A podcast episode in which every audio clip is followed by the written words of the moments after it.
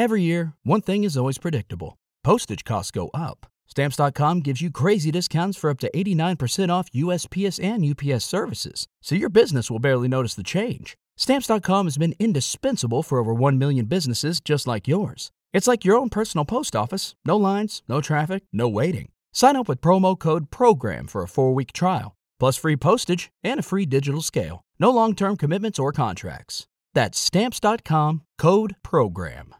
Thank you.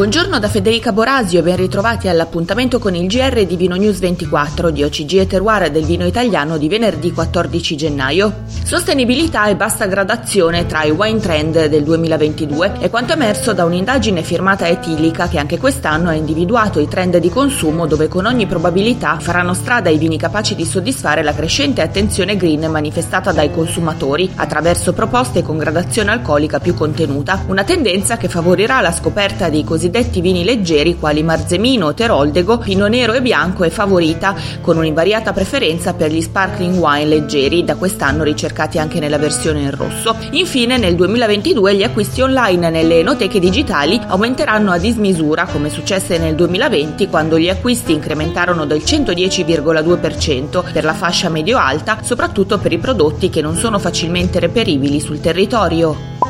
Grandi Langhe rinviato ad aprile 2022. Dopo l'annuncio dello slittamento di anteprima a Marone a causa del peggioramento della situazione pandemica e delle misure di sicurezza previste per il contenimento dei contagi, anche Grandi Langhe, manifestazione dedicata a buyer, enotecari, ristoratori ed importatori italiani ed internazionali, è stata rinviata al 4 e 5 aprile 2022. L'iscrizione, la location e le modalità rimangono invariate. I visitatori che hanno prenotato il proprio ingresso potranno utilizzare il biglietto già in loro possesso per la prima prima o la seconda giornata della manifestazione. Le registrazioni sono momentaneamente sospese in attesa di nuove disposizioni sulle capienze riapriranno il primo marzo.